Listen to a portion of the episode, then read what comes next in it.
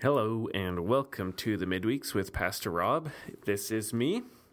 I have had quite a hiatus from doing this as I've been attending to other duties and responsibilities around uh, the church, and I have missed doing this. So, um, if you have been looking for this and there's been nothing here, my apologies. And by God's grace, I will be making this more of my regular habit again as part of my daily routine. And thank you f- to Barry for the encouragement to be getting back on this. I just want to today um, take some time walking through Scripture and just looking at a passage from Matthew that um, combines together God's sovereignty and human accountability in the Gospels. This is one of the most enduring debates in the history of the church. Uh, how sovereign is God? So, how much in control of everything is He? And how much does human freedom and free will um, influence the world, control how human history goes? And on one side, you can say, hey, everything's kind of just people making choices. On the other side of things, you can say God is in control of every single detail of life, um, including people's free choices. And I, you know, I kind of I'm on one side of that uh, spectrum, closer than the other side. But I just want to I want to always just be bringing things back to the scripture and letting my thoughts be refined and instructed by the actual word of God.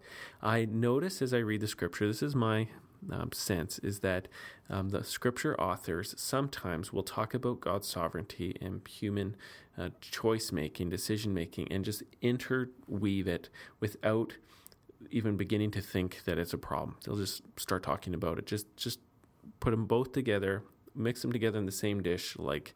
Um, a beef stir fry, just put it all in there, the vegetables and the beef all in there, mixed in the same sauce, and then just serve it to you. And they aren't necessarily expecting us to pick things all out and just try to eat one with leaving the other behind or whatever, just to use a really poor analogy. But listen to this story. It's Jesus about to be arrested and look at how Jesus talks about his choices, people's choices, and God's prophetic word being fulfilled through that which which were written down hundreds of years before this event happened, but it's going to be fulfilled. Needs to be fulfilled. So Jesus is being arrested, and Jesus shows up and kisses him. In verse 50 of chapter 26, Jesus says, Friend, do what you came to do. Then they came up and laid hands on Jesus and seized him. And behold, one of those who were with Jesus stretched out his hand and drew his sword and struck the servant of the high priest and cut off his ear.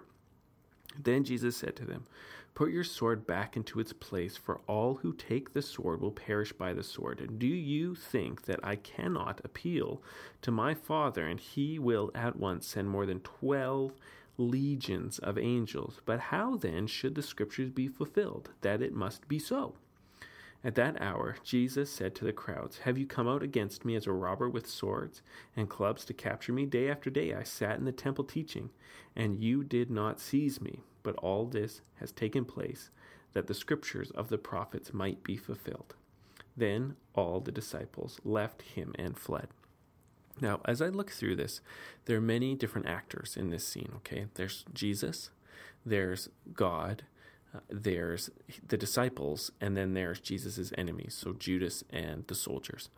And all of them get what they want through this situation. They're all kind of making choices, and they're all fulfilled, but they're kind of these different layers that, in one sense, they contradict goodness, and in another sense, they fulfill goodness. What do I mean by this? Okay, so Judas is doing what he wants. He has come there, he's accepted money to portray Jesus, and he's come there to point out Jesus in the dark to these soldiers so that they can arrest Jesus. He is doing what he wants. But while he's doing what he wants, God is getting what he wants. According to the scriptures, Judas has to betray Jesus. Jesus has to be betrayed in order to be going to the cross, um, in order to fulfill the prophetic word. So Judas is sinning and doing wrong, and God is not sinning, but his prophetic word is being fulfilled. Now, the soldiers are also doing what they want. Nobody um, is stopping them from arresting Jesus, even though this is going to be wrong. What they're doing is wrong. Arresting an innocent man and the, the torture and death that they're going to do is wrong. They're having their free will. And one of the reasons why they get to do what they want is because Jesus does what he wants by not asking to be rescued. He says, If I wanted to, I could ask and I'd have more than. You know, I misspoke this when I preached on this a few weekends ago.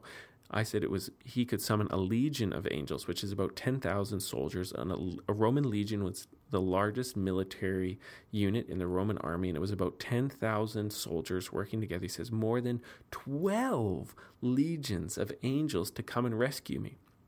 But I'm choosing not to call on my Father to send these angels so that you're free to do what you want, which is to arrest me wrongly, so that my Father's will that I be crucified could be fulfilled according to the scriptures which must be fulfilled.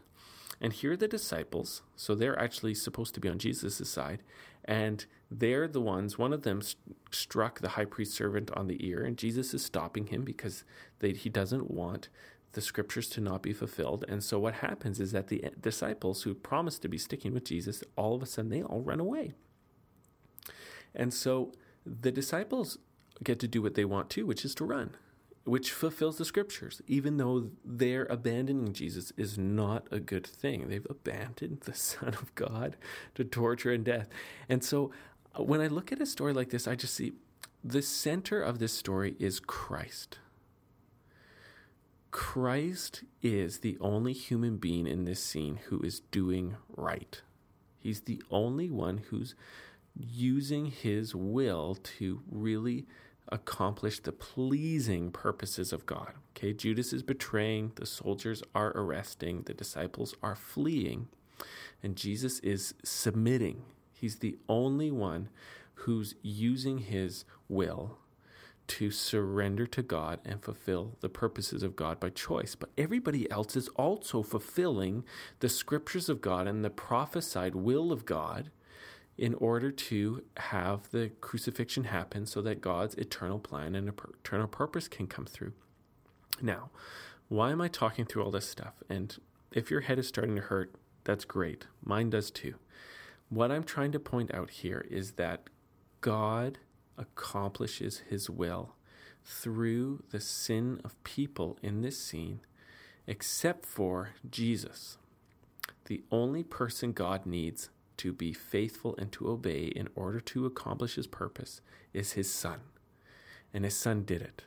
And it's Jesus' faithfulness in this scene that fulfills the scripture in the midst of people's sins, fulfilling the scripture, which bring about the eternal purposes of God to rescue a holy people through the death and resurrection of Jesus Christ. So, this is one of these scenes where we see Jesus unrevealing the layers of God's sovereignty, his ability to work through human sin, and through the faithfulness of his Son at the same time. It's amazing.